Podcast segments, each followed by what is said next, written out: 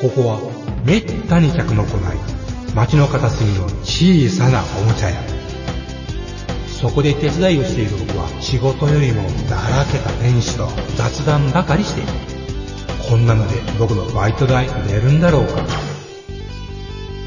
いらっしゃいませ見つからないものがあったらおっしゃってくださいガンプラジオ開店の時間です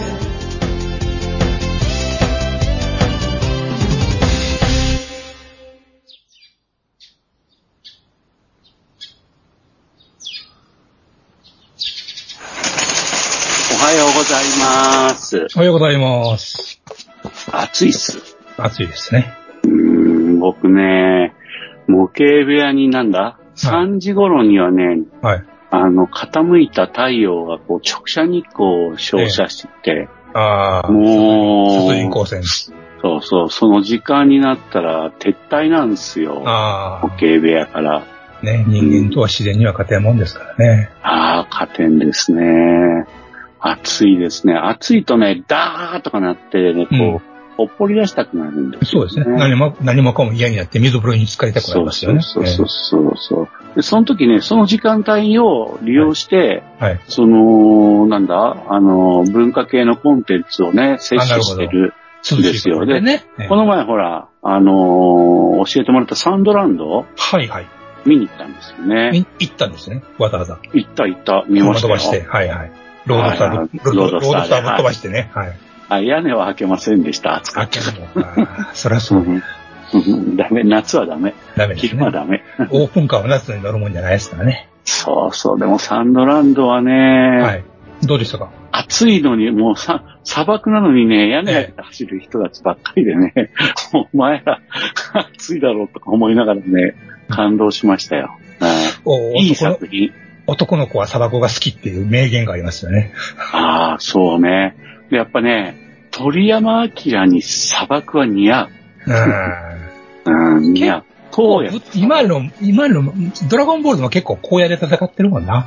うんそうそうそうそう。ほんと殺伐としたね、え荒野ですよね。ええいやー、やっぱね、あのーいや、僕ね、自慢じゃないですけど、小難しいやつ、小難しいやつなんですけどね、えはうん、小難しいコンテンツが好きだったりとか、文化系のこじらせコンテンツとか、エヴまあァン好ゲリオきンなとか。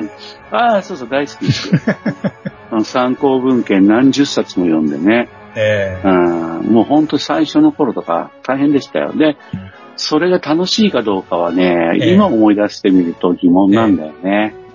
うんまあまあ、でもそれね、いらん知識がついたりするもんですが。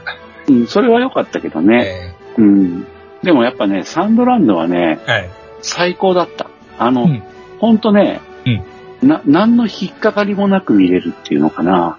予習も復習もいらんっていうね。あ、そうそうそうそう。で、なんか、物語の展開をちゃんとこう見てれば、うん。疑問も、うんなんでこうなんだよとか、チッチッチとかね。そうね。そういう引っかかりリがないボルバー、リボルバーリリーはめっちゃ引っかかった。み、ああ、見ちゃったんもですう、もう、もう見た見た。もうめちゃくちゃ引っかか った。そうでしょう。もう5分おきに引っかかるでしょ、あれも。つまずくんだよね、なんかね。えーそれ、えーそれってな、どうなんていうのがいっぱいあるじゃないですか。いっぱいあったね。ねうん。でね、それがね、ないの。うん。で、ですね。ほそれ大事ですよね、ほんまうんね。、でラストに至ってもさ、えあ、まあ、伏線ええ回収、えまあ大体気づく範囲だったらうん。うん。全部回収してくれたと思っていて、パリッとねう。ん。なんかすっきりするよね。あの、ハリウッド映画みたいに、あ見て、あ、おもろかったって、あの、劇場出た瞬間に全て忘れてるみたいな感じでもまたないしね。ちゃんとあうの、じゃないですね。印象がちゃんと、余韻がちゃんと残ってるっていうか。うん、残ってる。その余韻がさ、やっぱりええプラモデルが欲しいなっていう気持ちにそうですね。転化してて、向いちゃいますね。うん。だから、主人公の子、まあ、これはバンダイさんがや約束してくれてるはい戦車。はい。い、いですね。もうで他にもね、はい。ラオの、ラオの車って最初に出てくるキューベルワーゲンに似たうん。はあオープントップの車両とか、い。これも欲しいよとか欲し、いなりますよね。あそうなおかつ、鳥山明のメカっておもろいのは、メカとキャラクターを絡ませたくなりますよね。あ、そうなのよ。だから戦車も、ハッチは全部開けて、うん。 3人の乗組員をね、そ全部作りたいなってう。なります思よね。うんだよね。メカ単品じゃないんですよね。そうそうそう。そう。だからやっぱね、過去においても、うん。うん。例えば、89式中戦車っていうのに、はい鳥山明の戦車兵、い動物なんだよね。ああ、がはいはい。乗ったイラストってのが表紙のモデル、ああれね、戦車の、はあの、アーマーモデリングか、い。はいはい。の表紙になった時は、ええまあそれすごい話題になってたんだよね。うん海外では。いいねって言って。うん。もうそれをすごい思い出す。あの、当時、バンダイ、ドクター・ストランポ放映時の当時で、バンダイから、うんえっと、ムムスタングとか、えーえーうんシトロエンバンとか、結構あの辺のやつうん出してたじゃないですか。出した出した。うん。ね買っとかよかったなって今になって今更思うっていう感じがするんですよね、ああいうの。そうだよね。なんか、うんやっぱりね、ちょっと、ちょっとやっぱね、手が出なかったっていうか、あの、あの頃はやっぱり、色プラって言っても本当にチャチな、チャチな、ほぼ一色か二色しかなかったと思いますそよ。うそうそう、だからこれ塗装だな、あの、そう。おしゃれな鳥山ワールドを再現するには塗装が必須だな、と思って、経営者もですよねそうん、ちょっと敬遠したところがあるよね。うん今思ったらすごいキット出しててんねっていうのが今更になって思うっていう。だけ違いがわかるようになったってことよね。えーまあ、よやっと時代が追いついたというの か、我々がやっと追いついたという、そう私そがうそう、僕やらっとが追やいっついと追いたとついいうたんのだか。ね。ううんん、全くですわね。あれでデフォルメの車や飛行機だけじゃ確かに値打ちないんですよね。キキャラクターが絡んでるからやっぱし楽しいんですよね、あれやっぱ。うん、そうだね。うんほんとそうそう。やっぱでも、あられちゃんを最初に見たとき、ドクタースランプとあられちゃんとね、え出てきたとき、やっぱり、センスの良さにびっくりしたし、そこに出てくるメカのえうん。かっこよさにもまたびっくりして、かわいいしね。うん、そう。もうそっからやっぱ、まあ模型のシーンにもね、うん影響いっぱい与えてると思うし、うん。 うん、なんかやっぱ、鳥山明っていうのは、すごかったね、やっやっぱ。ぱ、やっぱすごい人なんやなと今更のようにね、思いまそすうね。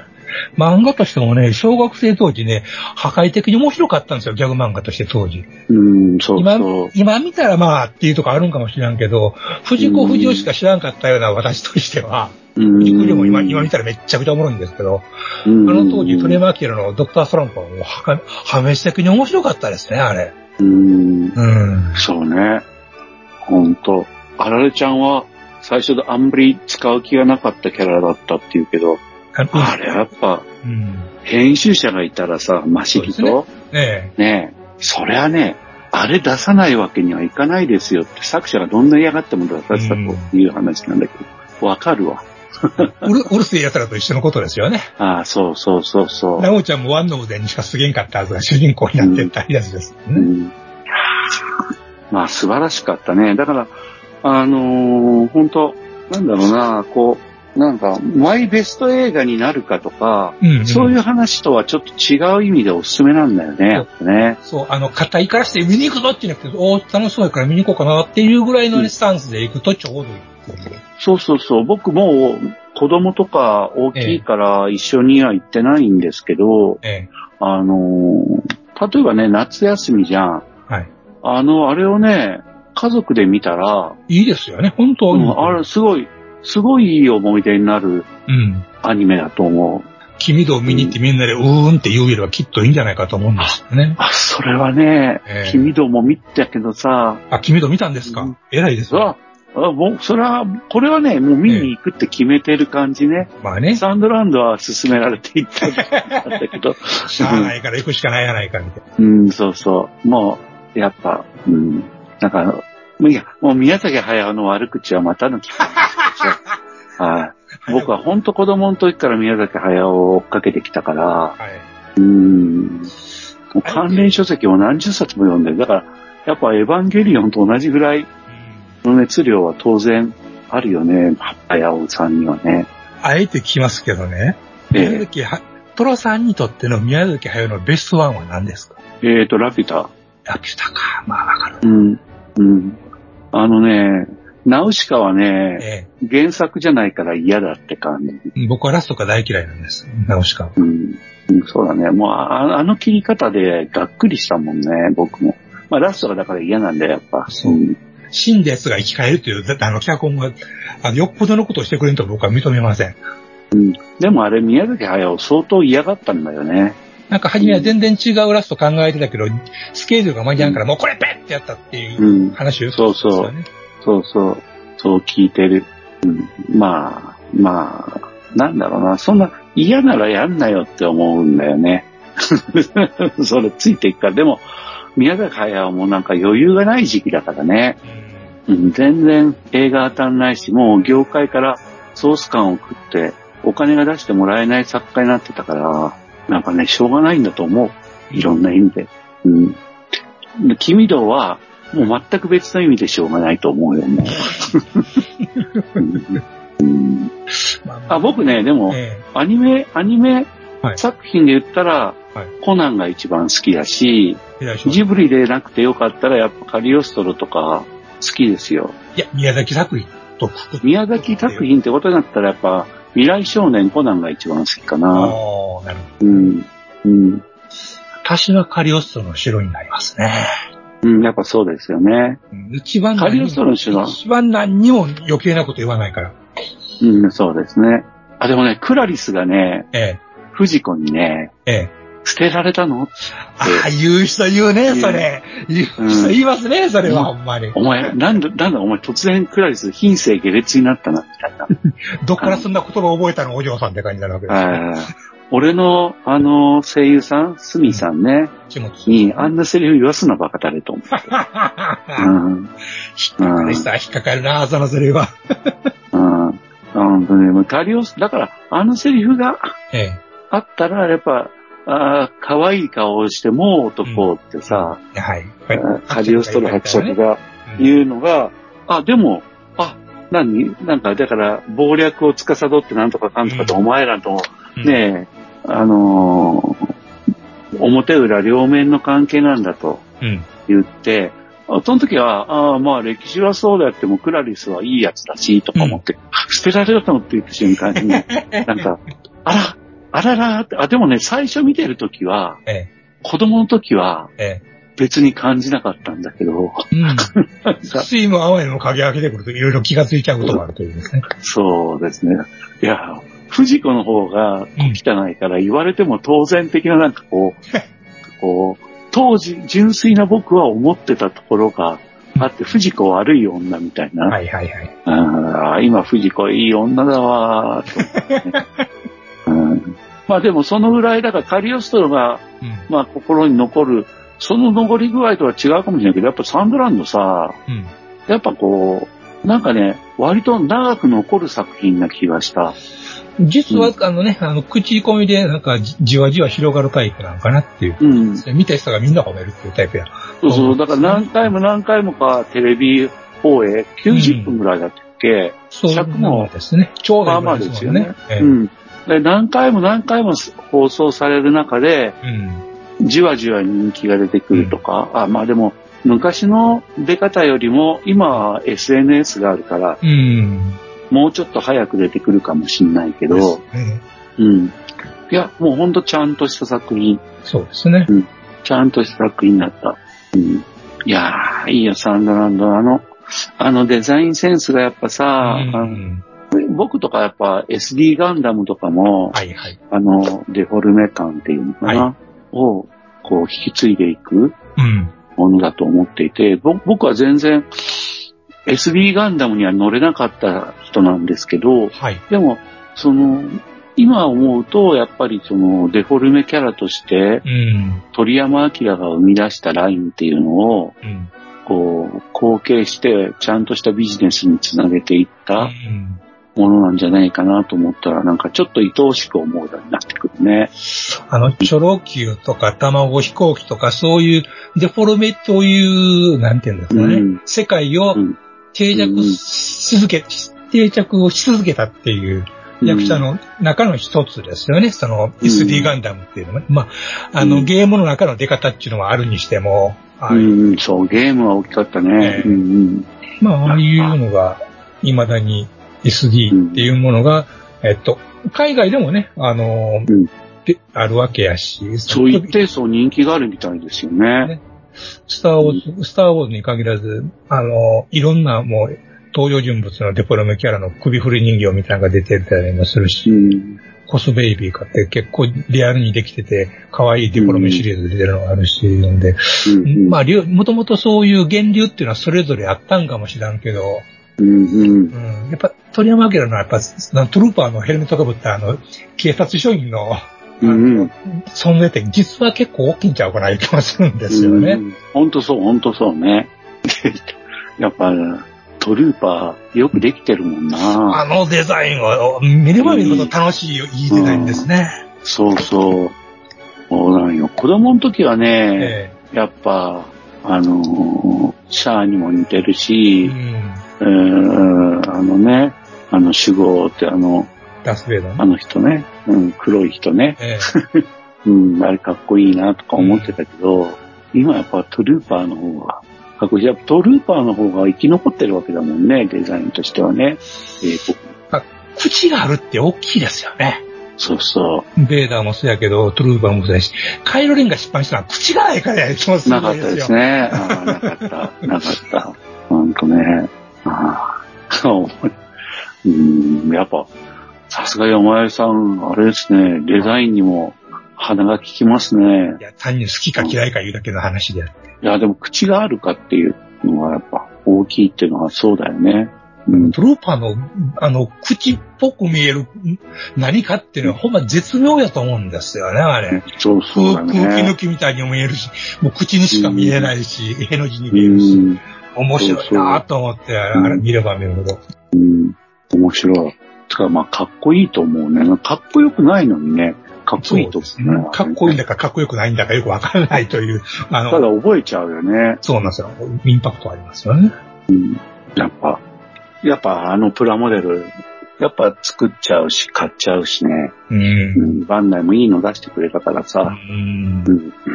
うん。いや、作っちゃいますね。うん。ねデザインのでいくと、やっぱし、登場するシーンの良さっていうのが、この二つのやつやっぱし、いくら、デザインだけ良くてもあかんし、格好だけ良くてもね、うんそうそうあかんし、難しいさじ加減だとは思うんですが、トルーパーはやれるからいい劇中でもね。トルーパーやられるからいいんでやってっていうところで、うん。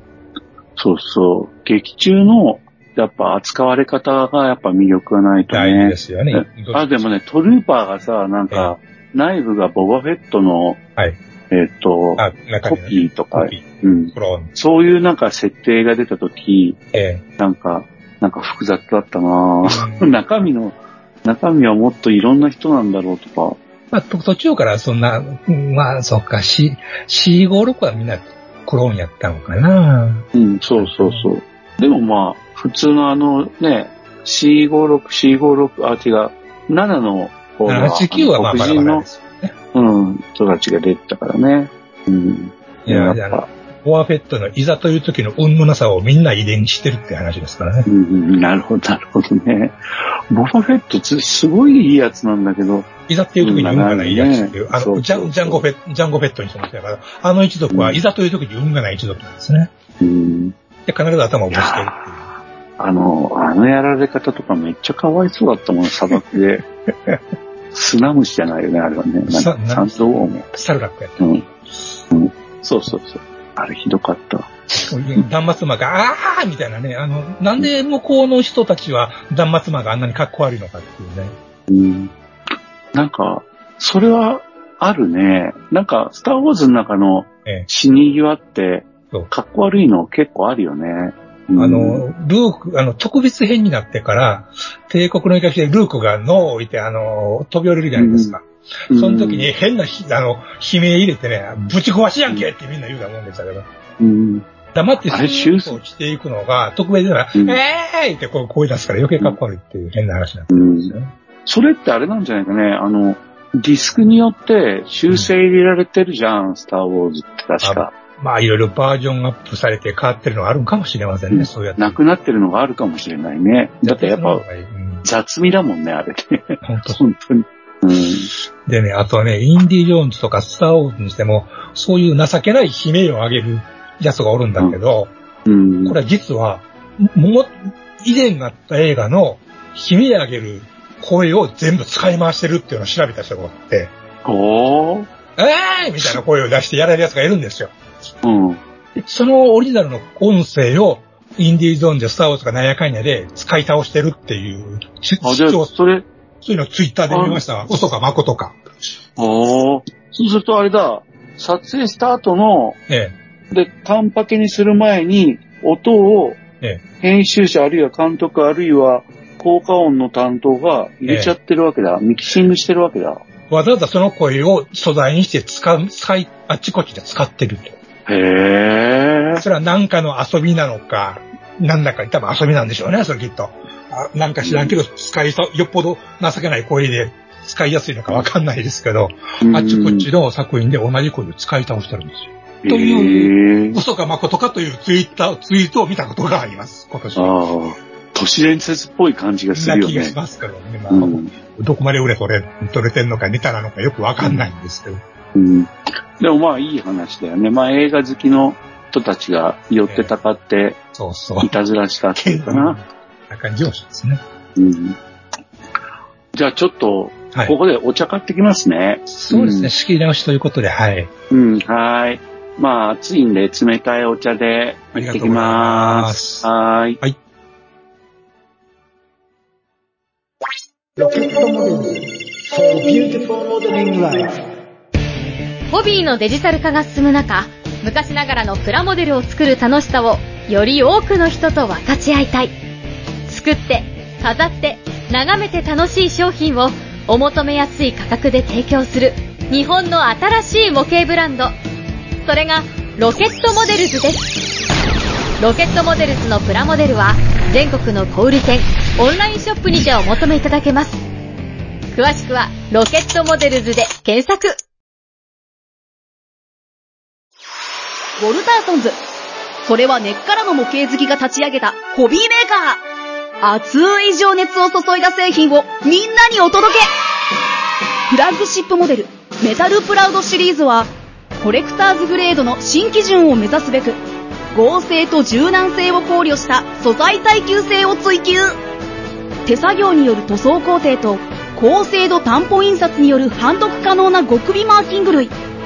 さらには、リアルな背景付きディスプレイベースが付属し、ウィンドウパッケージのまま飾ったり、稼働させて楽しんだりできる、次世代の完成品シリーズなんだぜ基準グレードのスタンダード。金属製可動履帯を標準装備するザ・タンジブル。組み立て模型版ザ・キットの3グレードが、陸、海、空で展開中お求めは全国のホビー取扱店、ネット通販店で。次世代基準の完成品模型をみんなで楽しもうぜプレゼンテッドバイ、ウォルターソンズジャパン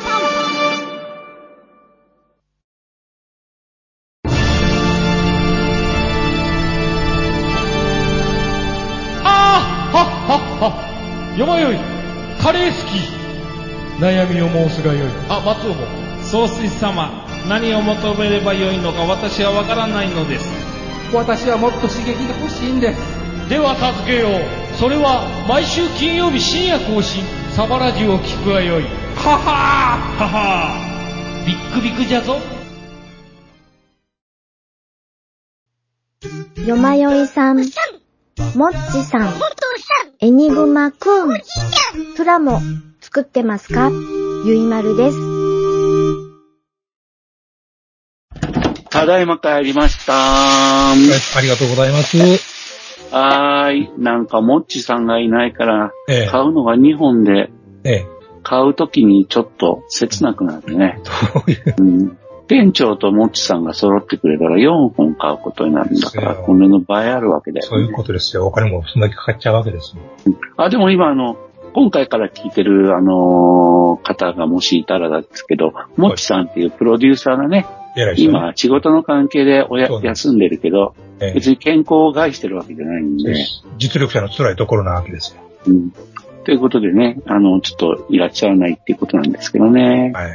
また、いつか奴は帰ってくれますんで、その時を必 ず奴は帰ってきます。ですよね。まあ、そうじゃあちょっとメールをしんみりしたところで、はい。はい、メールを。 聞かせていただこうと思いますね。はい。あ、はい、お願いします。はい。えー、拝読いたします。えー、いつもありがとうございます。電脳コイルさんですね。普通のお便りいただいております。はい。ガンパラジオの皆様、収録お疲れ様です。お疲れ様です。いいえ、全然。えー、モデルグラフィックス8月号の商品紹介ページに、うん。三草徹設計、ペーパートイ、マットアロー1号 マットジャイロが夏のワンフェスにて発売と載っており、ああ、いっぱいは、一般販売せんかしら、とか思ってた8月の中旬、 8月に、8月に。 8月号の岡田敏夫さんモデルぐらいですね。はい。うん。えーっと、岡田敏夫さんの YouTube チャンネルで、エヴァンゲリオンスターやってますとコメントしているのを見て、早速動いてみると。来たハイパーペーパートイ72分の1、スケール、マットアロー1号、ダイコンフィルム版、マットジャイロ、ダイコンフィルム版、それぞれ1980円で販売しております。うーん。ゼネプロで売っすね。えーゼネプロで売ってた、安野秀明イラストの帰ってきたウルトラマン T シャツも復刻販売されてる以上です。ということで、ご情報でした。ありがとうございます。みんな愛してるんだね、大根フィルム版の。やっぱあれ見たら圧倒さ、ね圧倒されますからね、あれは。うん本当に。うん。まあ、本当僕はあの頃だから、ファン一ファンっていうかね、大学生でさ、えうんやっぱ目を疑いましたもんね。こんなかっこいいことをしてる人がいるんだと思って。ー私、高校の頃、英検に入ってたんですよ。ああ、なるほど。いい趣味ですね。 8ミリ撮る、8ミリフィルムを回す方でまだあの時代は。うんうん。ほいで、これ見た時には、ほんまもう、どういうことや思いましたもんね。うんうん、ですよね。で、ちなみに、あの、当時、桃谷にあったデネプロにも何回かいたことはありますわ。ああ、いいね、いいね。ああの頃、ゼネプロ、元気あったもんそうね。ですよ、会員になってましたしね、もうほんまに。ああ、本当にすごいな。ああ、それでね、なんだっけ、当時出てた、名サー社のペーパーストーリーも買ったもんですよ。あ出てたね。あの伝説ああの。覚えてる。うん。あのー、板野一郎がこんなもんができるかいって、あの、僕ガソリンで燃やしたっていう伝説が残ってますけどね。 そうなんだ。うん、これできたら人間候補になりますよ、本当にね。うーんうん、めちゃくちゃすごかった。うんうんまでもあのね、うんあの、僕の岩流会のメンバーには、はいペーパークラフト作家が、プロがいるんですよ。すごい。うん、でもね、やっぱね、なんか、あすごいなんかもう、ほとんど、なんだろうな、最初の方だから、プロになってまだ間もないからかもしんないけど、はい。なかなかいいギャラがもらえなくうて、ん。うん、でもなんか営業力も発揮できなくて、自う分でん。だから、悲しいとか言ってたけど、はいでもあの、写真で見る限り、そのプロの人がやってるのとやっぱ、うんやっぱ同じ感じで組めそうだしね。うん、なんかこれ、これちゃんといけてるなと思って。うん。まあ、これは四角いし、丸いところがほぼないんで、ペーパートイにしやすいデザインだし、そもそも本物はペーパートイですもんね、これ。うん、そうですね、そうですね。うん。こういうのもね、でもあの、1980円はやっぱりちょっといい値段してるけど、なんか雑誌の付録とかにうん。できると、だいぶあの、あの、単価が落とせるって言っああてー、たなかるら、ほどね。流通ができますもんね。そうそう。まあでも、そんな売れるもんじゃないだろうから、まあね。な。でもペーパークラフトってほんとね、はい。奥深いっていうか、うん。うん、一つのやっぱジャンルとしてそうですねす。ごいあるから、うん、だからプロを名乗る作家さんも国内に5人ぐらいはいるそうで、ほう。うん、だからなんかね、うん、これもやっぱこう注目していいジャンルと思うんだよね。あの、本場がポーランドなんですよ。やっぱ欧米なんですね、その辺はね。そうお城つ、でねお城作ったりしてたんでしょうね。そうそうそううん。だから、ほんとね、あの、興味のある人はほんと手出してみて、多分、そんなに大変じゃないうん。ジャンル。塗装しなくていいっていうそうのですがね。うん、なんかね、ちょっとこの、もしかしたらすごい向いてる人もいるかもしれないと思うんだよね。あのね、当時ね、また、三宮に、えー、また東急ハズがあった頃ですけども、はいはいはい。学生の頃やったもんですが、ペーパーグラフト売ってたんですよ、外国製の。ああ、なるほど。ペーパークラフトのキットですね、要するに。あーまとめてボーンとあのパックしてる。それでね、えーっとね、ツェッペリンとかね、あドルドルニウム作ったような気がする。ドルニウム DOX。ああの DOX ね。あのあ、青みたいな DOX ね。あのでかいやつですね。うん。それとね、あと、これないの蓋のね、あうの、んサボイヤのペーパーというのは当時あったんですよ。あ、それは、版権じゃないね、多分。いや関、係あれは、かなあ、違う、あの、それとはまた別繰りでした。確かね、あの、サボイヤのやつは、確か劇場で、劇場でか、その手の、その手の店で買ったんや思いますわ。ああ、なるほどね。ああ完成したら30センチ、翼端、翼、翼のおー大きさで30センチぐらいってなかなか大きかったような気がします。おおいい大きさだね。ええうん。ペーパークラフトって大きいんですよね、出来上がりが大体。そうですね。切り出すのは大変だけど、大きい方が細工がしやすいから作りねや。すい。うんあの、のりしろが大変ですからね、ペーパークうラフん。そう。だから本当ペーパークラフト買って、本当作って見せてほしいなって、すごい思いますね。ト。もう、ハンズ、ハンズでね、よう売ってたんですよね、そうういう。ん。ペーパークラフトのキットっていうのを、うん海外製のやつ。あれ、まだあんのかなあ、それはね、ネットで検索したらドバーッと出てきます。なるほど、なるほど。うんペーパークラフト、すごいいっぱい。国内品じゃなかったら、ポーランドとかでうんなるほ検ど。索したら、すごい出てくるよ。うん。あ、でもあの、段ボールでね、戦車作る作家さんとか国内にいて、ああ、すごい人がいますね。これがすごいの よ。ちょっとし筆舌に尽くしがたい、あこの、語彙力があ。うん。出ない回数 あうん、静岡で、あ。ああ、この間のね。うん、見せてもらいましたけどね。はい。うん、いやー、ほんと、あの、期待してます。ぜひ作ってください。へいへいへいへいへいへい。ね。でも、でもこれさんも買っていらっしゃるんですね。よかったですね。 いつもありがとうございます。あ、フリミのマットアローも楽しみにしたいところですからね。あ、そうですね。うん。じゃあ僕の方からもう一通、はい、お願いします。なんと二通来てますからありねが。たいことでございますな。んか素晴らしいですね。愛されてますよね。うん。えーハンドル名がミスター吉川さん。はい、ありがとうございまいす。つもお世話になってます。ありがとうございます。す。えーっと、メッセージ読みますね。はいトラさん、よまよいさん、藤もっちさん、こんばんは。こんばんまは。た、療養中のエニグマ店長、早く良くなってくださいね。お前で。ほんまやね。 毎度どうも、ヒゲの吉川でございます。毎度。ヒゲなんだ。ヒゲなんですよ。ああ。さて先日話題に取り上げていただいた定時 1D ですが、これは随分前に購入して積んでいたものです。うんこれは微モータ定時のことですね。うんそもそもカウルのデザインが好きではなかったので、まあネイキッドにしようと思っていたのですが、はいある日、ザボーガーを見た際に、 ザボーガーを見る のか、ええああ、カウルが気に入らないならザボーガーにしてしまえと思い立ちました。 立派。すごい。まあ、あの、顔や足をどう再現するかは、 まだ試案中なのですが、それが一番でかい。まず見切り発車できるのが素晴らしいですよね。うん。あれだよね、あの、ザボーガーがこう、ピンと体を伸ばしてそうそう。エビドリたの状態に、うんなってんだよね。えー、で、えーっと、何か流用できそうなものがあれば教えていただけると幸いです。いや、ないよね。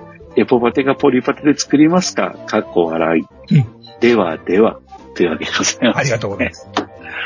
これは僕はう、ん電鎮ザボーガーのトイとか、その気で見たこと全然ないんですよね。よまいさんどうすかいやー、確かに電磁ザボーのね、あのなんやかでトイレてると思うんですけど、あの辺の昭和、昭和のロボのなんかあのキットをなんか改造し、ディテールをつけたりしたらそれっぽく見えないかなと思ったり思わなかったり。うん別に丸い円柱みたいな胴体や、胴体やうん手足や思うんですよね、基本は。うんうんマジンガー Z あたりとか、結構うんディテールとかうん適当にごまかしたらなんとかならんかなっていうのは素人考えですが、うんスケールが合うんかいう話ですよね。ああ、まあ、定時だからね、結構でかいもんね。うん。 12分の1バイクですよね。であれなんだっけ、あの、前輪駆動じゃなかったっけ、えっと、あれはね、四輪、ななんだっけ。あれはね、フロントハブステアと言いましてですね、わけのわからんフロントサスペンションとソーダ機構を持ってるバイクなんですね。そうだよね、そうだよね。はいフロントフォークで操作するんじゃないんだよね。はい。だからプラモになったようなバイクですからね、あれ。うんまあ、確かにね、カウルワークはね、ボテっとしてね、まあ見てそんなに愉快なデザインでもないんですね、確かに。ないよね。う。うんん。色気はそだんかならに。もう、リモートページが持ってる、ええなんかこの先進性というか変態性をそう、ですね。カウルでは全く表現してないよね。そうですね。隠、うんむしろフレーム隠しちゃってるから、うあんの、。全然す、あの、エロツインのくせにスリムじゃないんですよね。うん、そうだね。うん。まあそれをザボーガーにするっていうだけで見識だと思うんですよね。あの、ボテっとした感じで、これぞザボーガーと思いつくところがすごいところですよね。うん。僕、微妙った定時、実は当時物、初版物を持ってるんですよ。はいはいはでい。ずーっと作りたいと思って、ええ。あの、大事にしてるキットの一つなんですよね。はい。でもやっぱザボーガーにするなん て、すごいよね。思いもよらない気がするね。や思いもよらない。やっぱセンスだと思うんだよね、こういうのはね。っぱロードスターをライジングに改造、改造しちゃう人ですからね。ああ、そうだったね。 そうでしたね。ええそうだ。おわ、思い出した。本当だ。そうですね。すごい、その、発想と実行力が素晴らしいですね。うんとりあえずええ、刃物入れちゃうわけだから、刃や物ってまいっていうね。うん、そうそうそう。これはね、やっぱうん、だから、なんだろうな。僕ら子供の頃っていうのは、はいうんタミヤにはこれだけは作ろうっていう、タミヤニュースにね、連載があっあたりまりとしたか、ね。もう改造したりスクラッチしたりするのがうん。デフォルトだったじゃないですか。うん。うん、いつかは通らないかん道みたいな感じがありましたもんね。そうなんですよ。でそれが当たり前のうん。シーンでもあったしね。うん。うん、だから吉川さんとか見てるとなんかその頃のなんかこう、甘酸っぱい気持ちというか、まず、そう。お、切っちゃった甘酸っぱっていうね。やってもうた甘酸っぱああ甘酸っぱっていうね。どうしよう甘酸っぱってやつです。うん。すごい、この気持ち忘れてたみたいな。そうですね。初恋の味みたいな、なんかむ、しろ教訓ってやつになりましたねなんですよね。でね、あの本当吉川、あー吉川さんもありがとうございました。で、あの、これなんですけど、あの、ハッシュタグを、はいえー読ませてもらってるか、紹介させてもらってるんだけど、最近、はいここ最近ね。そうですこのミスター吉川様がですね、ね。やはっぱりね、ハッシュタグで3本を書いてくれてて、ガンダムローズ、ペーパーカット、それから、えっと、なんだ、あの、見かけたらつい買っちゃったっていう、100分の1並みですとかないんだっけあ、ちょっとメモがわかんなくなっちゃったよ。でも、いっぱい書いてくれてるんだよね。あと、カイゼルファイヤー。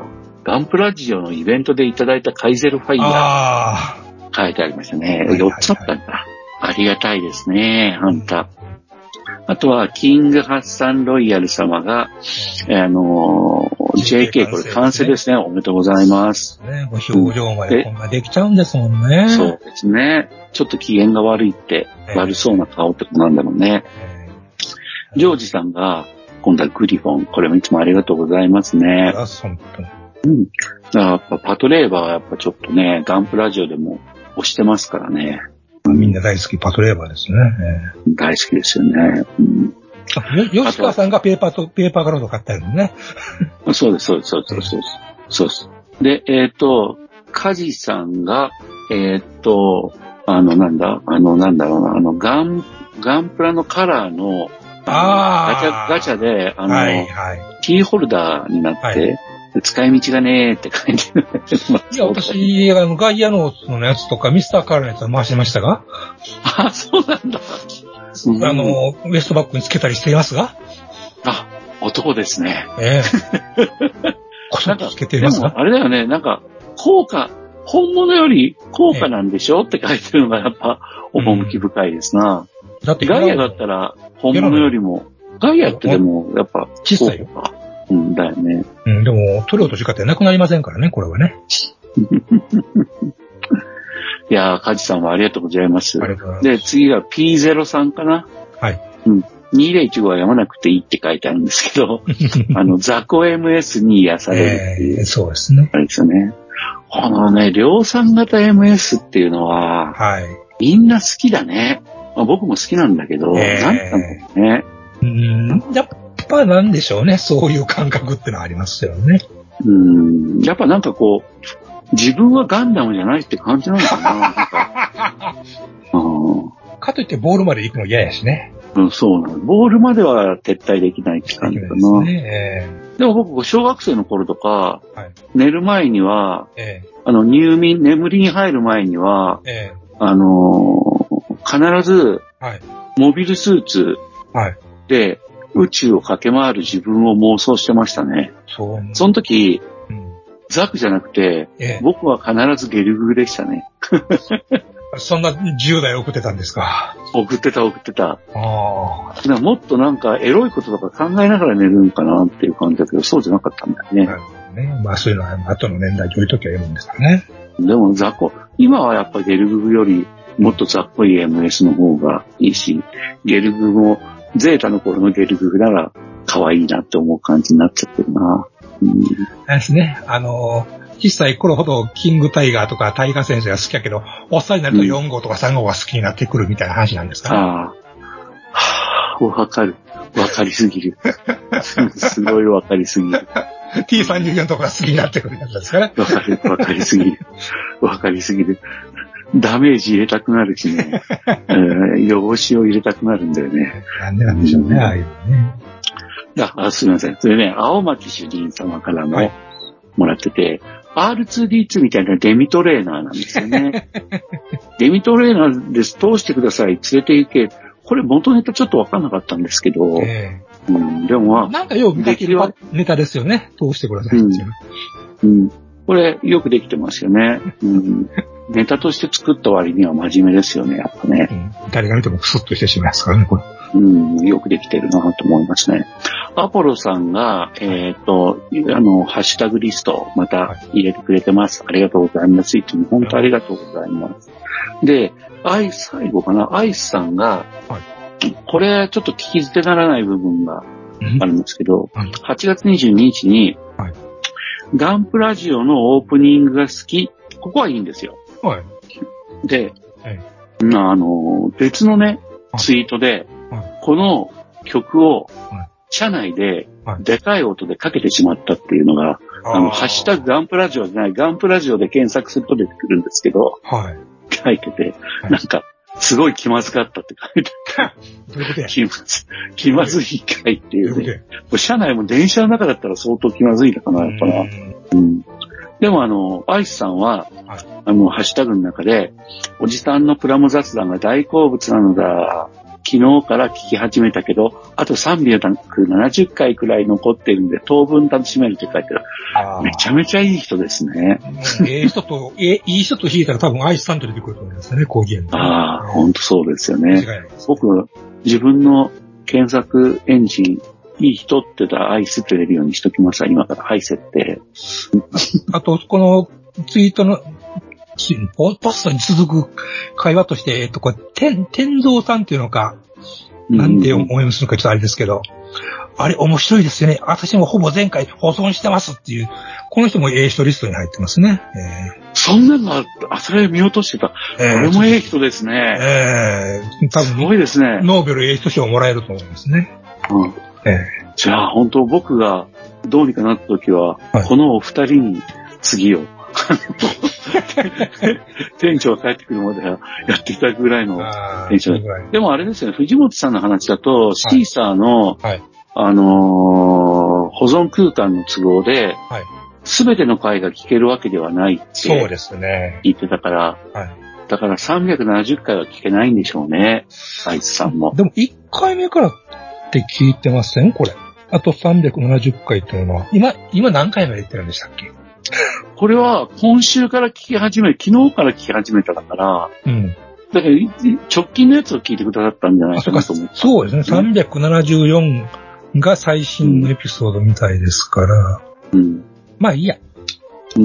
いや、あいつさん、ありがとうございます。ね。あのー急いで聞いてくださいね。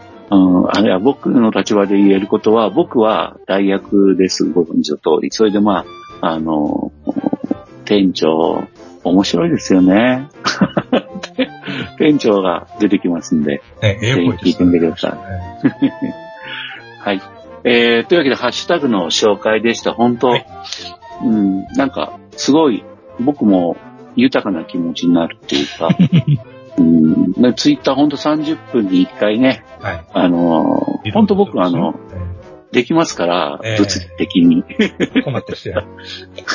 そう。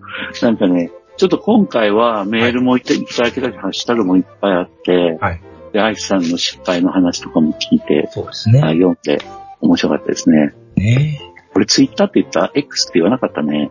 ハッシュだタグー、だーっちでも出ました。だーっちでも出ました。ですね。 うん、これからもよろしくお願いします。ありがとうございあ、ます。これからも本当よろしくお願いします。はい、お付き合いください。で、僕今ね、プラモデル作ってるんですよ。これもハッシュタグランプラジオで、あの、上げてると思うんですけど、あの、それもあるんです TX、ねはい、はい。これがですね、X プラスって言って、はい、あの、以前静岡を見ていた時、僕が興奮気味に一押しは X プラスですって言った、ブースがね、はいって言ったところのキットを手に入れて、はい、今、やっと組み始めることができたんですね。はい。うんあのーやっぱ予想通りというか、とてもいいキットで、うんあの、ジュラシックパークであの、T-Rex がはい、最初に出てきたところですね。はい、雨の中で止まっはいはていしまったツアーカーが潰されるところ、はい。子供たちを守るために、あ弁護士が逃げて、うん、イアン・マルカムのあの、博士がね、はい、子供たちを守るために自分をおとりにして、うん、雨の中飛び出していく発煙筒を持って、っはいて。いう、そのシーンを、うん、あのーキット化してるんですよ。うん、うん。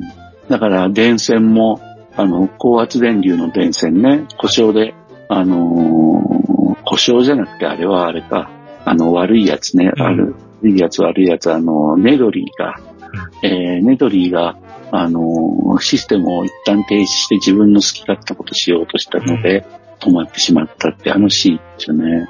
それをね、だから、T-Rex だけじゃなくて、その状況全体をね、模型化しようとうんしてて、うん、すごいいいキットで、最初は、なんだろう、T-Rex も、はいまあ最近の復元図みたいな感じで、うん羽毛は生やさないにしても、うん、もうちょっと派手な、はいあのーね、威嚇色だとか、うん、しま、しま模様でやるとかね。の、あの、作ろうと思って、はいあの、その、うわ、いいな、エクスプラスと思って行ってたんだけど、うんやっぱね、もうきっと手に入れてみると、はい、やっぱね、ジュラシックパークの場面を、はい、こんだけ頑張ってるんだから、うん、やっぱそんなにあんまり自分好みのうん T レックスじゃなくてう、ん、やっぱでき、ある程度やっぱこう、劇中の T レックスのイメージでうん。作ってやったんですよね。そんだけ、やっぱそうこのキットにそういう魅力があるということですね。そうそうそうなんですよ。で、まあ、ジュラシックパークの1をね、はい見直してえ、います、います。てか、なんもう2回ぐらい見たんだけど まあ、もちろん映画館じゃないけどね。はい。うん、1993年でしたよね。えあれ、あんな前になるんですね。うん、僕は仕事を始めてはい。 2年目ぐらいかな。うん。うん、僕あれですよ、マイケル・クライトンの原作小説をまず読んでたんですよね。あ日本とも珍しいパターンの人だったんですね。うん、で、映画になるって言って、えおしっこちびりそうになってええ、嬉しくて。で、スピルバーグだって聞いて、ええしかもねおしっこちび、ちびらしえて、えで、見たらやっぱね、えはい。まあ当時僕確かね、まだね、あの、映画がほら、今みたいに指定席でうん入れ替えがあって安全に見れるってとこじゃないとこで見たと思うんだはけいど、はいはい。うん、もう昔ながらの映画館ね、タバコ吸うやつがいっぱいいるような、はいはい。なんぼでも居座れる映画館ね。そうそう、居座れるやつ、ほんと。これね、見たんですよね。いうんまあ、その時見直して、ほんとやっぱ、ひひ惹かれるっていうかな。ええ特撮がやっぱ、すごいよね。特撮っていうのかな。うん、まあ、見たことないもん見してくれたいうことですよね。本当にこれ。そうそう、それで、古びてないっていうかうん、、うん。 CG って言えばいいのかな ?CG のシーンもがういくつかあるんだよね CG の塊ではありますけどもね、確かに。そうそう。うん、で、うん、やっぱね、あのね、多分、よまよさんも分かってくれると思うけど、ブラキオサ、最初にはい一行が、はいブラキオサウルスの群れに出会うんだよね。うん。車の中で、うん。恐竜いないかにゃーって言ってたはいら、はい。その、なんか首の長い恐竜なんですけど、ええブラキオサウルス。一番でかい怪恐竜の一つですわね。こうそれを映画の画面にドーンって出して、うん。すごいかっこいいっていうかな。確かカメラがポーンと上に向いていくんでしたっけねあれ。そうそう、胴見上体げるような。が取ったんでね。そうそうそうそう。で、僕、当時見てたダメ映画館はやっぱね、えなんだろう、見上げる感じなんですよね、スクリーンをね、え見下ろして。なるほど、なるほど。うん、だから、多分それの相乗効果もあって、うん。あの、テレビで見てる時も感動したんですよ。はい思い出したね、うん。映画で見た時、あ、これ、すげえびっくりしたなっていうのをすごい思いまして、うんで、感動したのにやっぱりね、それをやってる役者が、そうですみんね。な、いい演技してるんだよね。そうですね。有馬専門にビビるわけですからね、視点がそう私。そうそう。それが本当なんか、うん。真に迫ってるっていうのかな。うんう。ん、なんか、俺の顔もこうだったなと思う な。うん一緒にね。感じあそれをですね。うん、見直せば見直すほど、うんジュラシック・パークを、うんこのキットを真面目に作んなきゃっていうなかる、ほど。真面目に作りたくなっちゃって、まあう、んそんな大したもんにはなんないですけどいね。やいや。ああ今、あの、ハッシュタグガンプラジオでは、はい。えっ、と、パテ埋めをしてるはい胴体のメインのところをね、えうんパテ埋めしてるのが実際一番新しいと思うんですけど、水星パテってやつ、どんな感じですかえっとね前も聞いたような気がするな。匂いのない普通のパテでね、はい。緑色のね、はいうん。あの、ただね、うんこのね最近ちょっと、僕、舌出るから何ももらってないからええ。言うけど、舌出るってやっぱね、はいメンテナンスをか怠るとはい。劣化するうん。みたいね。で、パテも劣化するからう、ん。あの、古いパテを、あのー柔らかくして使ってたんだけど、もうめんどくさくなって新しいパテを口開けて、はいああ、この方が塗り込みやすいや、とかう思いながらん。塗りましたね。うん、なんかね、下出るからね、やっぱ劣化する。ううんん、僕100本以上持ってるんですけうわど、すげえ。月にはい1滴、マニュアはルいにはいね、はい。書いてますね。月ええ。に1滴水を入れろって書いてあるんですそうよ。ですね。そんなんできるかっていうね。 100本あるんやぞ、こっちはと。だから、なんかどんどん劣化していて、うん、やっぱり、何度、うん、聞いてもうん、これぞっていう解決方法は見つからないっていうか、教えてもらえないですね。ちなみにこのパテ溶くのはメディウムとか使うんですかえっ、と、パテは水で溶けますね。溶いて大丈夫なんですか大丈夫というか、溶きすぎたら塗料になっちゃうから、はい、はい、はこれい。ダメだよ。だから溶くったってね、あれですよ。だからちょっと柔らかくして、ちょっと流動性を上げるぐらいの感じかな。うん。でもやっぱ水が多くなると肉痩せをしますから、うん。ですよね。うん結構ね、ゴワゴワした感じうんのものを、あの、クリームみたいな感じじゃなくて、はい。ゴワゴワしたものを指で押し込むみたいな。はあ、エポパテっぽい感じ。そうですね。で、それを水を含ました綿棒で、はいちょっと乾か、どうだな一呼吸乾かして、はい。うーん、それで綿棒でプラの表面を拭うと、はいこれは綺麗に取れるんですよ。はうん。これは同じことをプラパテ、はい例えばタミヤのイサムパテとかでも、あ。はい。できます。はいけど、やっぱ、シンナーで拭うからう、ん。ちょっと気持ちが悪いっていうか、臭いしね。うん、うん、う。うんん。だから、ぬ拭い方式は、僕は、この、水性のパテを使うようにしてるんでうん。かはすね。で、これであの、T-Rex 隙間とかほとんどないんですけど、い。首、線、糸みたいに入ってる部分に、その、パテを押し込んでいったっていう感じですね。うん。まあ、これが、生き物のパテ埋めはこれがベストだと思うけどね。ねこういう流れがね。うんまあでも、多分、プラの感じからしても、イサムパテでも全然いけたと思いますよ。普通のプラ用のパテのどれかでいけると思いますけどね。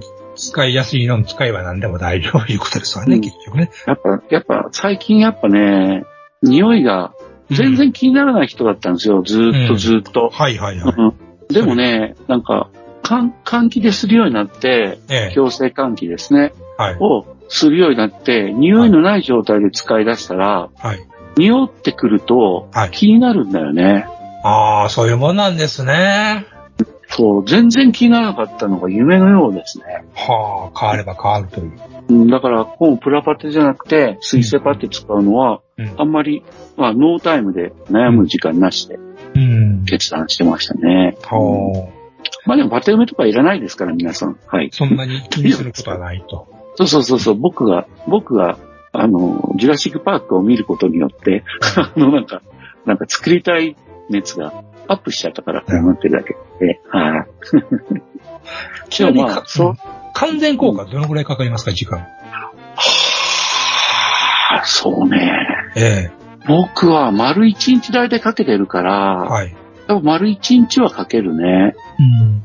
でもね、プラパテよりは早い気がする。こう、水の方が、こう。気じゃ圧あが。例えばうん晩に作って、えーうん翌朝はまだ入いる。や、触ると思うんう。ですね。うん。で、肉引けが少ない気もする。うん。うん。まあ、ちょっとまあ、これは条件にもよると思うけど。まあ、そりゃそうですね。だからまあ、プラパテの全くの置き換えになるものではないですよね。うん、安さとか、量とか、ああ、なるほうど。ん。あとはね、キメの細やかさもうん、ちょっと負けるかもしれあなあ、いなねる。ほどね。うん。うん。あ、でも、これはわからない。うん。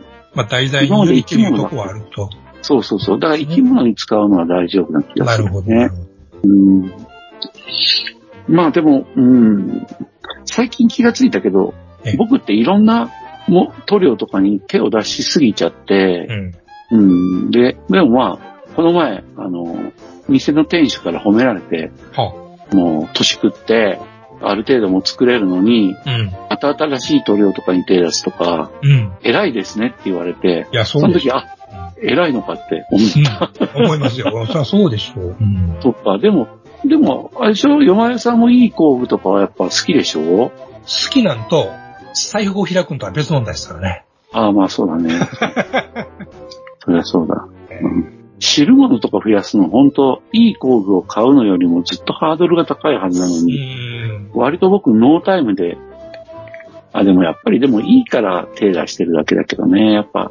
まあ、こコストのまあとりあえかかるずことや使っっててるみて、よかった。それで値打ちがあるんであればね、そりゃそういうわけで。うん、下出るとか、うん。痺れたから、うん。ただな、一頃みたいな、下出る信者っぽくはなくなってきたね。はいはいはい。うん。こういう味があるから。うん、もうある。うん、その通りですね。うん、ファレホだって当然いいし、うんうん、うん、いいですね。うねん、当時は海の山ともや、な、な、うんどこのもんとも知れんもんでしたもんね、うん出た当時、ね。その通り、その通り。そうそう。色の名前がまずわかんないのがすごいストレスだったね。うん、確こかれはに。何の色だっていう。うん、赤いんだか黄色いんだか何なんだっていうやつがありましたもんね。多くの肌色だとかね。知らんがないやつですよ。うん、そうそうそうそ うそう。セラフィムのセピア色だとかね、知らんがなし。ほんまにうん。まだ多くとかセラフ、セラフだったらまだイメージでまきだいるいけけど、ど。うん。うん、あの世界、ゲーム世界に出てくるキャララクターの名前とか付けられてももうわからんそうでわすっていう、やねんってことになりますからね。と、うん、よくまあ手出したもんだと思いますけどね。うん、ね、先駆者がいてはるから助かるということではありますな。うん、助かってるかどうかはともかくね。うんいやー、まあ、あとは、まあ、いろいろまだ作ってるんで、まあ、順調にやってますよ。ただ、3時以降、2時、2時以降は作ってないんですけどね。2時以降とか、夕方まではね。はいはいはい。暑くて、うん、直射日光が当たるんですよ。カーテンつけりゃ済むんですけどね。つけましょう。僕、うん屋外にね、あの、サンシェードとかね、えーあとつはけダれンば。段ボール箱でもははっつけたらいいわけですよ。そうだね。えあ、段ボール貼ろうかな。うん、ー、変化。なんかね、ま、窓とか壁全体、飛ぶ、ええあの、開き戸全体から、うん。ブオーって熱が入ってくるんですよ。う開き戸が熱源になって、ん。うん、そうですね。うん、辛いっす。うん 夏、暑いっす。まあ、あと、あと1ヶ月ちょっとの辛抱ですわ。うん、そうですね。うん。え、よもやさんは、はい。なんか、話題は、まだです。はい。モデグラでしたっけさっきモモデデグラグラを。最新の10月号でちょっと、あの、一席お付き合いいただきたいと思うんですけども。ああ特集がレッツゴーデジタルモデリングチャレンジ大作戦の号はでい、すそね。うです。ね。はい。うん、で、特集には一切触れませんと、また今度とくいれうないこでとすで、ね。あの、作例でね、ちょっと、おう楽しいっていうのがあったんで、ちょっとこれ、ぜひ、あの、お目を増やしたいと思うんですよ。うん、教えて教えて。後ろの方にですね、まず、長谷川の VT のね、キットの、あれがあるんですが、はい。これね、まあ、い時がと、世が世なら私もこれ乗ってたかもしらんというぐらい、あの、よく見かけたバイクでしたね、当時も。売れたバイクだね。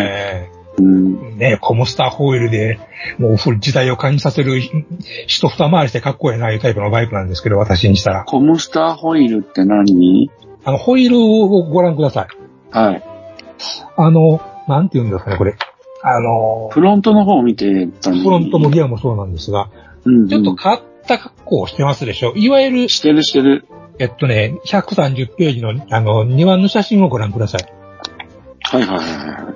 普通ホイールっていうのは、えっと、車軸のところから、えー車輪に対して、まあ、放射線状に、えっと、枝が出てるっていうのが、まあ、基本的な形ですよね。うんスポークにしたと、そうですね、。そうですね。うん、これちょっとそれじゃないよはね。い。いわゆるキャストホイールってやつですね、それがね。うん。キャストホイールは、そのキャストのホイールですわね。あ、他にお話です。説明ですわ。金属の塊ですそうねで。すね。いいものでボコーンと抜けるもんですよね。うん。うん当然、まあ、重たいと。うん。軽くスマートにしたいじゃないかと、ホンダは当時考えたんですね。80年代う。ん。うそれでん。まあ、日本、バネキサ重量軽くなるもんね。ええ。でももっと他のハイレルのバイクもこれや、こういうのやって、コムスター、これを称して、コムスターホイールというのがして何やってるかっていうと、この、えっと、リム側に、あの、点々とこう、リスが止まっていっる。ぱいあるね。ね、はい。うん。これ実はですね、板なんですよ。V 型、言ったら U 字型というかあ V 型の板なんです、これ。はあ、はあはあはあ、それを、はあはあ外、外、えっ、と、右側、左側から挟んでるんでうんす。それほうほうと、ほうほうほう。えっ、と、これ、ディスクブレーキを、あの、内封してるカバーなんですが、中にある黒いやつは。あ、ドラムブレーキなわけじゃないんだね、これ。これディスクブレーキが内包されてるんですね。そうです。これもちょっとええ格好してるわけです、当時の。あのうんうんん泥だなんだ、かぶらんようにみたいなやつですね、まあ言ったら。うん。えー、あ、そうだよね。泥問題はあるもんね。まあ、実際どうでもよろ、実際使ってみれば大して関係ないわけで、こんなのとっととされたんですが、うん。で、お隣の131ページの、えっと、上から1、2、3段目の写真をご覧ください。ああ、あったあった。エッチングメッシュを取り付けることでブレーキの内部構造が少し見えるようになるので、それなりに再現する。という写真ですけれども、こうのん穴が開いた、なんていうんですかね、V 字型みたいなパーツがありますよね。車輪に、うん。えーほい、えー3つついてますでしょついてる。これが要するに同じもんが3つついてるわけですね。うんうんうんうん。で、反対側にも同じように3つがついてて、これでもって、えーっと、挟み込む、ね。車軸側とリムを支えると。うん、なるほど、なるほど、なるほど。えー軽量で、えー合成を持たした新しい時代のホイールなんですよと、ホンダは当時売り出してたんですよ。ええー、まあでも主流にはなってないよね。ならない、ならない。うん。うで、えー今やこれをやると、わー、懐かしいねっていう代物になるわけですね。ーん。まあ当時の、あの、新機軸だったわけです。軽くて強度があるホイールというんで、あ、この方が軽くなるんだ。ホンダが出した、えー街道なわけです。うん。まあ、その、なんでそれがダメになっちゃったのまあデザインがあんまりね、これバリエーションないし、まあうん結局のところ、そないお重さ、軽くなってないんだ。だ、あの、うん、そうですね。実際、思ったより軽くないのもあるかもしれないし、逆に、キャストホイールの方がそんなに重くなくなってきたのもあるんでしょああ、なるほど、なるほど、なるほう。ど。軽、軽い、えー、とに、舞台を減して、強度を十分持たせれるような共同計算ができるようになってきたっていうのもあるんでしょう、きっと。うん。なるほどね。鋳造技術が進化したわけだ。えあれ、まあアルミだよね、大体ホイールって。アルミ使ってんのかなどうなんだろあ、そうでもないんか。ちょっとごめんなさい。い。あの、ものによると思います。もちろんね、マグネシウムなんだ言ったら、もちろうんん、社外品使ったりみたいな世界になってくるわけですけど、うん。アルミも確かに使ってるはず。うん使ってるかこれとかもさ、ディスクホイールをさ、はい封入するたらさ、あのー汚れないっていうのはわかるけどさ、ええ放熱とか大丈夫なのかねなまあ、そういうもろもろがあったりことでしょうね。あと、うんメンテナンスしにくい。あ、そうだよね。ええメンテしにくいよね、これね。ええいっぱいビス外すんでしょうん、それ見かけがちょっと、ちょっともさっとしてると。うん。ディスドラムとそんなに変わらんのちゃうのみたいな雰囲気したういんかなるな。ほどね。まあ結局、うんあの、仕込んだらめんどくさいでしょ、それに、これ。うんうんうん。キャストで一発ポコン、ポコンで済むわけじゃないでしょうけど、パーツがいっぱいあるもんね、ええ構成も。ええ当然バランスもちゃんと取らない感じでしょうしね。うんうんうんうん。まあ結局、一長一短いうこと考えると、もうキャストでいいではないですかっていうことに結局なるというふうな感じだったんでしょうね、結局。うーん。というのはいいんですよ。私が、あの、すごいと思ったのはその次のページです。132ページご覧くださこれ、これさ、ちょっと俺、ちょっい。はい。と読んでないんだけど、まだ。はい。これ、はい。これは、あれでしょ違うバイクなんでしょあの、カスタムしてます、 ?BMW の。ねもともとは、えっと、モンモデルの R90 のキットを、うんえっと、さらにカスタムしてあるという作品ですね。うん。モンモデルの9分の1はやっぱ確かに作ってみたいと思うあれな。ね、高いけど作ってみたいですよね。うん。でで、、それをカスタムしたんだね。はい。で、あれ実際にキ、このバイクと同時に乗る姉ちゃんもキャストキット、確かキャストだったと思います。キットを同時に出してたんですね。で、これ、それを改造してます、これは。ああ、モンモデルが出してるわけだ。はい。それに、これに沿うように。うーん。で、まあ、パッと見ての通り、フロントカウル。うん。これがオオリジナルででっち上げてあります。これがオリジナルなんですね。うん。この方のオリジナルなんですね。あえーっと、フロントカウルとあとシートカウル。これがでっち上げてあるんですね。この方が。うんあの、他のもちろんこれはは刀がイメージになってるよね。はい。うん。で、このまた派手なカラーリングとね、マーキングね。うん。うん。あのー僕はね、その、かい僕は改造というものにものすごい敷居を感じてるんですよね。ああ、それはそうですね。僕もそうですよ。ええうん。で、あのー戦車とか、まあ、あとは、あのーモビルスーツとか、うん。あの、まあ、特に空想のもんっていうのは、まあまあ、あの、その人がかっこいいと思ったら、それで、うんそれなりにオーラをまとってくれると思うんですけども、うん。アニモンのバイ改ク造はっねて、。そう、特にうん戦車やったらまあこれもうオリジナルブースターでやーってやっちゃえみたいなことやってもいいと、やっても別にまあおかしくはないと思うんだけど、バイクとか車ってやーってやっちゃったら、やーっていうことになりかねないじゃないですか。よくわかってるもんだけに。そうそう。触れるものだけにね。ええで、実際こんだけバイクにしても車にしても作例は溢れてるにもかかわらず、オリジナルででっち上げられる人ってなかなかないんじゃないかと思うんですね。そうだよね。うん。で、まとまって見えるもんね。そう。だから吉川さん偉いな思うわけですよ。うん。そうそう、石川さん、頑張ってほしい ね。で、まあ、こういう、そうねそういう工作スキルがバッチリあって、なおかつそれを活かせる、それを活かす、それを表現、えーうんするためのスキルがあって、なおかつそのセンスがあるっていう、二つ持ってやるっていうのは、これはすごいなと思う、いやあの、うんうん。思うわけですよ。改めてこういうのを見ると。そういうのそうだも、ね。すごいなと。うん。このロマン、妄想ロマンウィウィーラーズっていうシリーズで、これは、えーっと、何作目なんだろう。ちょっとほ、これ以外、ちょっと見たことがなくて、あの、きうんうん。他の記事をちょっと読んでなくて、あの申し訳ないんですけど、ぜひとも他のね、どんな改造したのかっていうのを見てみたいなとは思いますね。うん。うん、まあ、俺、この姉ちゃんなくても評価できると思うんだけどな、こうれん。な。うん。この姉ちゃん、いらなかったんだけど、改造して意味あんのかなとか思う。いやー、これはこれでっていう思いますね、僕は。う。うんん、二つ、二つあって、なお強いといううん。単純な人間です、私は。うん。まあ本当ね、でも、モテ、あのー雑誌社からは、はいこれだけでいいよっていうふうに、あのーバイクだけでいいよって発注受けても、うん。まあ多分この人つけちゃったんだろうと思うんですよね。いやいやっていうね。うん。それはね、尊い詐欺仕事ですよ。うんねうんいや、でもこれはかっこいいよね。え僕が憧れてるクラブマンレーサーっていうはいのはいさ、はい。ちょ、ちょっとこれはクラブマンじゃないと思うけど、うんね、魔法人っぽいマーキングとかね。いいですよね。ま魔法人がね、すべてを飲み込んでくれますからね。うん。いや、確かにこれは、ちょっと、目を引く作例でした。僕も、あの、ぶ、あのーその前のね、長谷川の方も、実は、バイク弱者としては、はい。うん、やっぱこれ長谷川作ってみなきゃと思わされた、うんあの、キットなんだよね。非常に見てて安心感のあるですね、作例ですもんね、これは。うん。これは本当この青いシートとかは、そパーツなりを、艶調整墨入れで仕上げたって書いてあるんだよね。う。うんうん。だから、だんだんスケールの人たちも、ええそういう、うーフィニッシュワークをする人が増えてきたよね。うんこのね、うんカウルのツヤっとした感じと、タイあのシートのツヤっとした感じとまた違いますもんね、全然ね。うん、そうそう。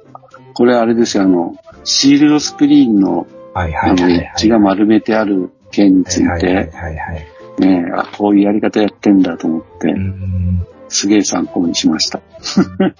うん気になるんだよね。うんあとはチェーンの表現とかもな。はいはいはい。